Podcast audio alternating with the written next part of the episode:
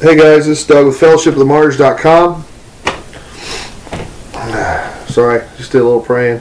Kind of started the video a little soon. I want to talk to you. I want to tell you some stories about demons. To build your faith, to give you a sense of where we've been and things we've had to deal with here and for whatever teaching purposes.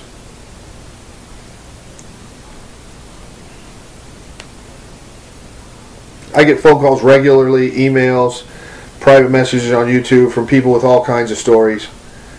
Stories they're afraid to tell because they think everybody will think they're crazy, and most of the world will think they're crazy, and I'm sure that they're not. And I have, I, I'm to a point where just nothing really surprises me anymore. Um, people call me and need to repent because I had sex with a goat. I was involved in this ceremony. I was one of the brides of Satan, actually had intercourse with Satan himself. I was offered up to Satan as a child. It, uh, uh, I've seen human sacrifices. Um, I've, I've heard tons of stuff.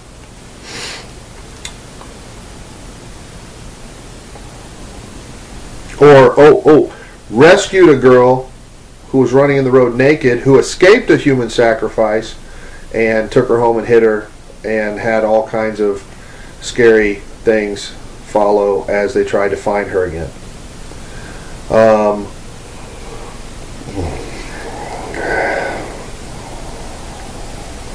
sister from uh, South Carolina that called me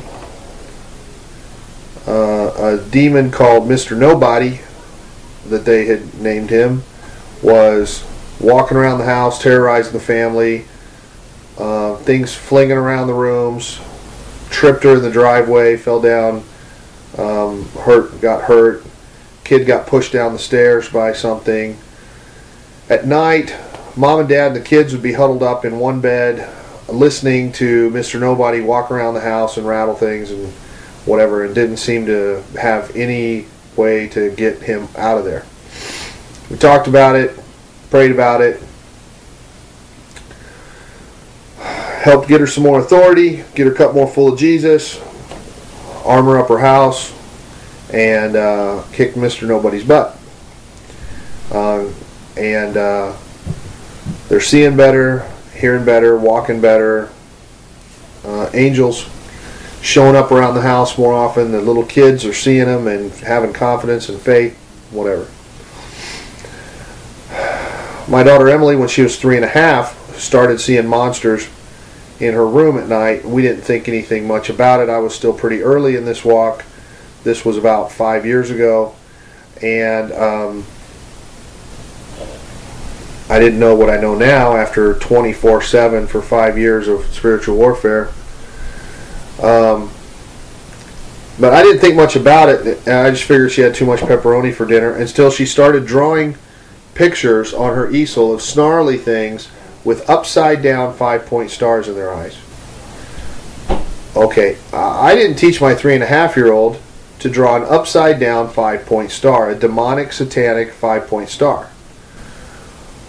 So I pull this piece of paper off this easel and take it to a friend uh, that's um, been coming to the furniture store.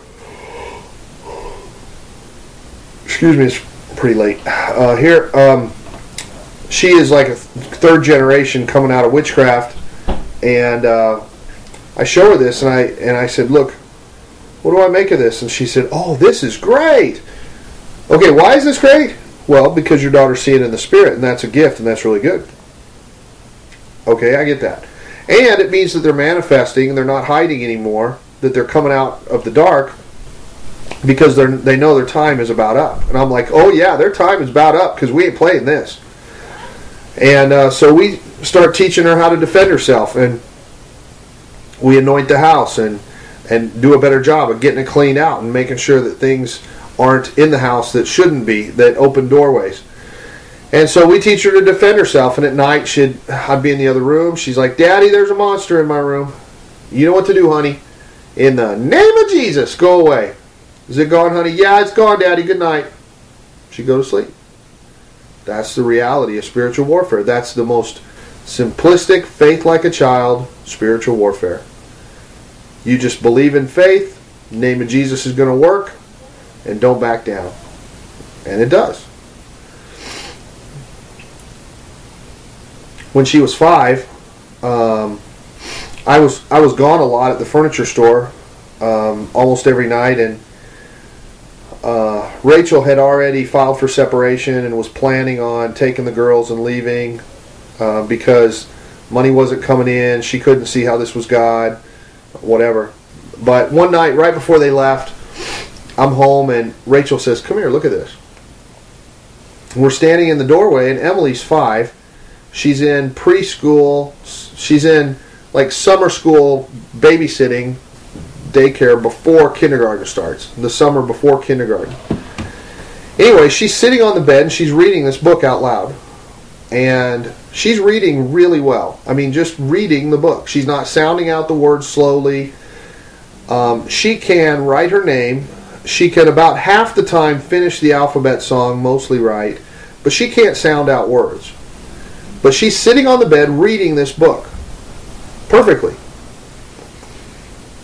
and and it's a picture book. I mean, it's a kid's book, but even so, she's reading it, and she's she's just you know five and five and a half, five and three or four months, something like that. And uh, Rachel says, uh, "Did you memorize that book?" No, mommy, this is a new book. Are they teaching you how to read in summer school? No. Who taught you how to read? Wilbur. Who's Wilbur? Wilbur's over there. He explains stuff to me and tells me to obey you guys. And yesterday he taught me how to read. I'm like, uh, well, this is a year and a half later after the Upside Down Five Point Stars. We've been through a lot of stuff. And uh, I'm like, Lord, uh, Wilbur's from you, right? Because I don't typically like imaginary friends. Oh, yeah, Wilbur's with me. Uh, Lord, why can't I see Wilbur? He's not your angel. Okay, what's this about? He says, Well, you were busy obeying me, you couldn't be home, so I taught your kid how to read myself. And nobody can deny that from one day to the next, she was reading. Top of her class, straight A's in school, and God did it in one day. Less than a day. I don't know how long it took Wilbur to teach her. Month or so later, uh, Rachel took off with the girls. Um, as of now, I haven't seen them in close to three years. Don't even know where they are for sure. Moved out of the city.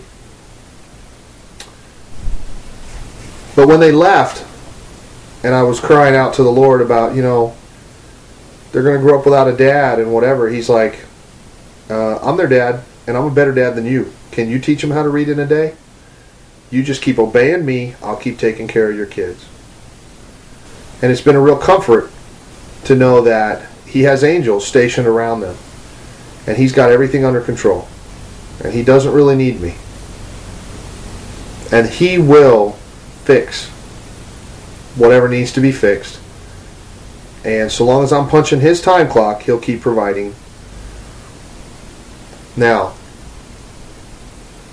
that's an example of a little girl seeing the good guys and the bad guys. Taking authority over the bad guys, being blessed by the good guys, and the Lord doing what the Lord does, which is defend the little ones. Another example had a little kid, uh, a young boy. He was about five, I believe, at the time. Uh, was having lots of discipline problems um, real violent, real angry. Um, one point, he's sitting on my lap at the furniture store in, in the office, and I'm praying for him, and he starts going nuts. And his mom and another mom are there, and we're praying for him, and he starts kicking and screaming and scratching and whatever, and it's all I can do just just the I, I wrap my legs around his legs. I got his arms under my arms. It's all I can do to hold this five year old. And he's trying to bite me, scratch me, kick, whatever, cursing. His voice gets deeper. He's like, I hate Christians. I'm to kill you all. And serious stuff. We're rebuking stuff. And uh, he'll change. I mean, we'll get that spirit off, something else will jump right on. I learned this kind of musical chairs attack that they do, where you rip one off, something else shows up. Then he's grunting and, and kind of barking and snarling, and we rip that one off. And then uh, rebuke it in the name of Jesus and cast it to the abyss and whatever. And then he'll be real passive, and he's like, "Are you okay?" I'm like, "Are you okay?" And he's like, "Yeah." I let go of him. He kicks his brother. Back we go. Hold him down. Rip that one off. And then he'll be cursing God and cursing us and cursing his mom. Rip that one off. I mean, for half an hour, as fast as we can, all three of us are just praying and ripping and shredding and tearing and, and rebuking and whatever. And they're just hopping on like a like a, a whole row of them. They'll just hop on and get off and hope we don't catch them and hop on and get off and get back in line. And I just see this like musical chairs thing happening until we're just getting exhausted and they want us to believe we're not getting anywhere that nothing is actually happening that no demons are actually and voices are whispering to us you can't free him you don't have authority whatever. So i'm like lord what's going on? And he shows me this line this line of demons jumping on and jumping off and i'm like why isn't the door getting closed? Why are they still having access to get back onto this kid we're ripping them off, but nothing. But the doorway that let them in isn't getting closed. You know, it's not sealed, so they just keep coming. And I'm like, okay, Lord, what's the doorway? And He says, well, it's a connection to his dad, who's a bad guy. Um, and his mom is standing right there, and so I say, look, I'm here, and this is because of a sort of soul tie opening generational curse from his dad. And so she prays and repents and asks the Lord to close it and whatever and then bam, that's it. Last one comes off. Kid's fine. Can you say Jesus Christ is Lord? Jesus Christ is Lord. Lord, he's clean. It's good. And he doesn't even remember that it happened. God, in his mercy, just blanks it out. The kid goes to play. Everything's fine. Doing way better. Easier for her to help him get his cup full and stay full. And, and after that, I've seen uh, one sister was here. We were talking about um, some some things that were clogging her up, keeping her from hearing God and stuff. And all of a sudden, she, as we're talking, the Lord lets me know that there's an innocent blood curse on her. And I, she's, I don't know, 50 and um, with an innocent blood curse, if, if I'd known that they had been in the army and bombed a, a village full of innocents or something like that, that'd be one thing. But typically, an innocent blood curse is going to be for abortion or an, uh, an intentional miscarriage of some kind. That's the most common. We got 50 million aborted babies. That's a lot of people with an innocent blood curse on their hands. Could be the guy, could be the, the the female, could be the mom that forced it on the girl. You know, all kinds. Could be the doctor, the nurse that participated. There's all kinds of people responsible that have blood on their head. Anyway, so I'm asking her, you know, did you ever have an abortion? And she says no. And the Lord says, yes, you did. And she completely had blanked out that um, she had had a relationship with this guy that was a Muslim, gotten pregnant, broke up with him, had an abortion, never told him. Um, but the but and, and couldn't it was like wide eyed that somehow she'd forgotten all about it, and the Lord just brought it back to her remembrance. So she goes to repent for it and everything, and we're talking about this, and I'm like, oh, this guy's mom is bad. I mean, this is witchcraft. This is this is serious badness in this family. He is a he is a Muslim descended from Muhammad. Um, this baby would have been the firstborn male in the line.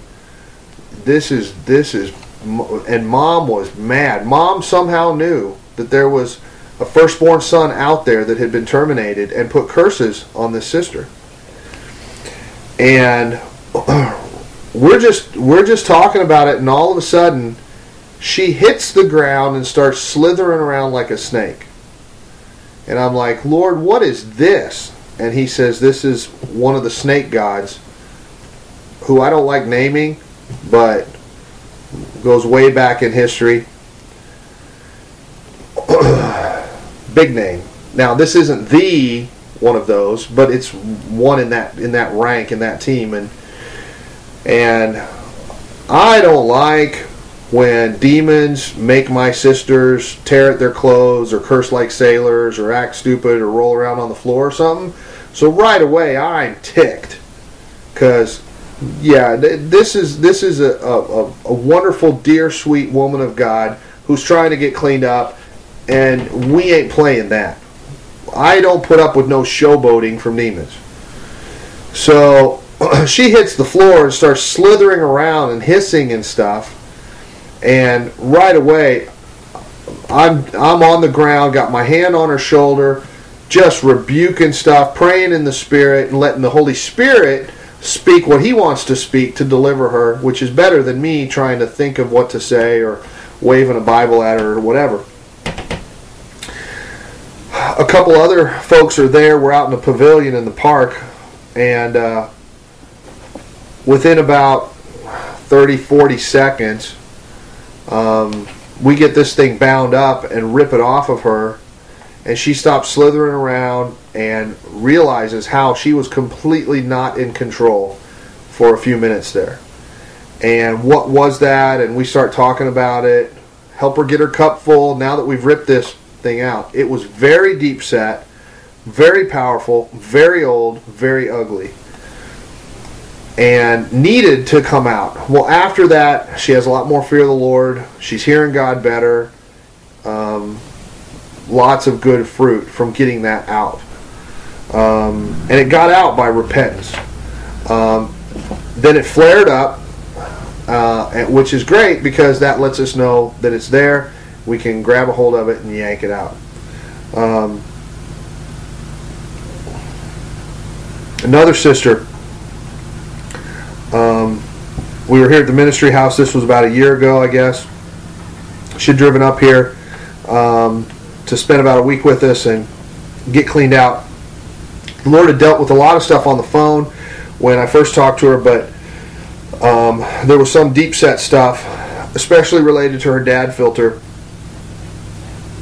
And uh, I was downstairs with her and another sister who was kind of there to to help and chaperone and pray and whatever. Uh, always try not to be alone in situations like this because there's no telling what um, can happen or what could be said or whatever after the fact. So it's real important to avoid the appearance of evil and not put anybody in a compromising situation.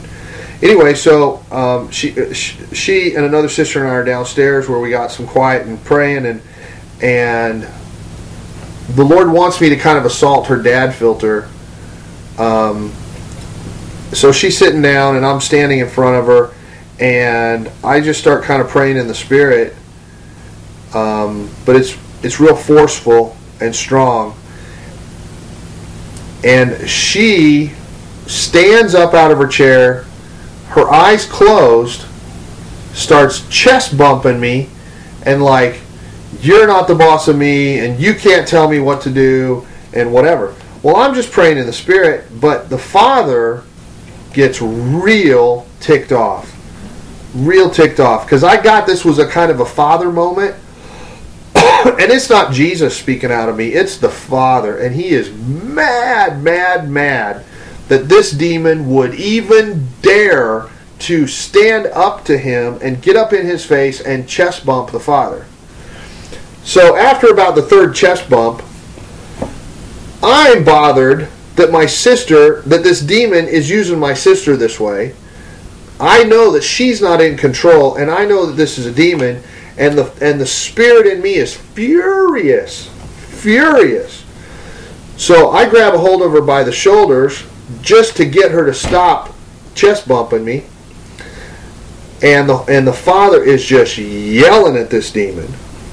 And it's in tongues, but I'm getting the interpretation on the fly, and it is how dare you? How dare you defy me?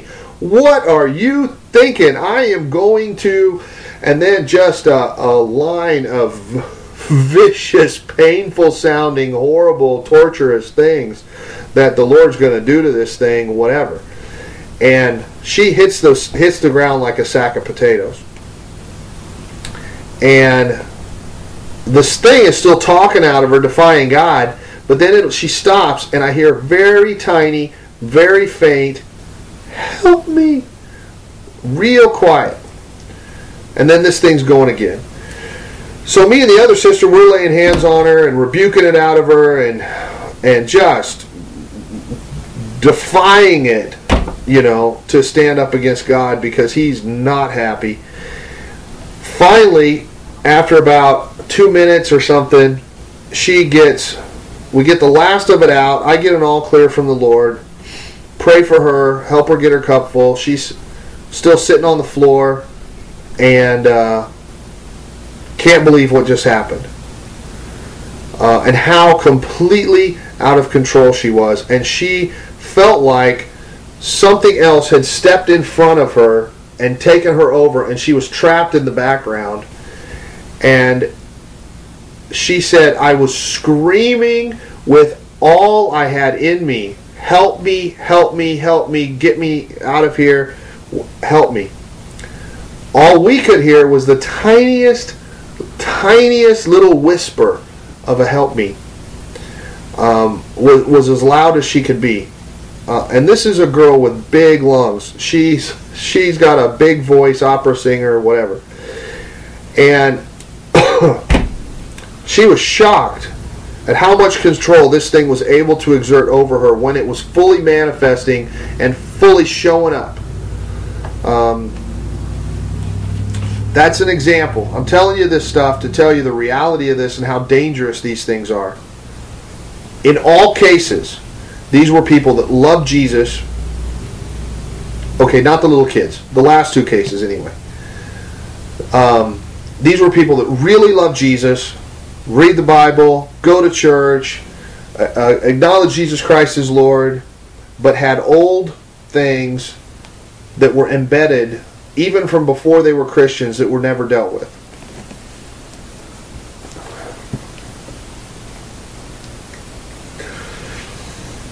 I got so many stories, it's hard to even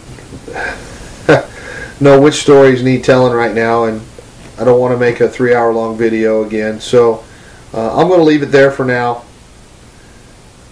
I want you to be encouraged that you're not alone, and I want you to understand that some things take a fight to get them out. Sometimes by yourself, it may not even be possible, but you're not by yourself. You have Jesus. And He's plenty capable of getting anything out. Don't think that you're re- rebuking a demon in the name of you if you try to self deliver. You're rebuking a demon in the name of Jesus, and He's standing right beside you, and you're not alone. And He is perfectly capable of getting anything He wants off of you. Seek Him. If He says to seek help, then seek help. We're here. And there may be other people around you that have authority can help you get it off. Ask the Lord, He'll show you what to do. Lots more. Check out the demonology playlist on YouTube on our channel FOTM1, and uh, we'll have more of this on the website as we are able to get it updated as well. Thanks for listening. More online at fellowshipofthemartyrs.com.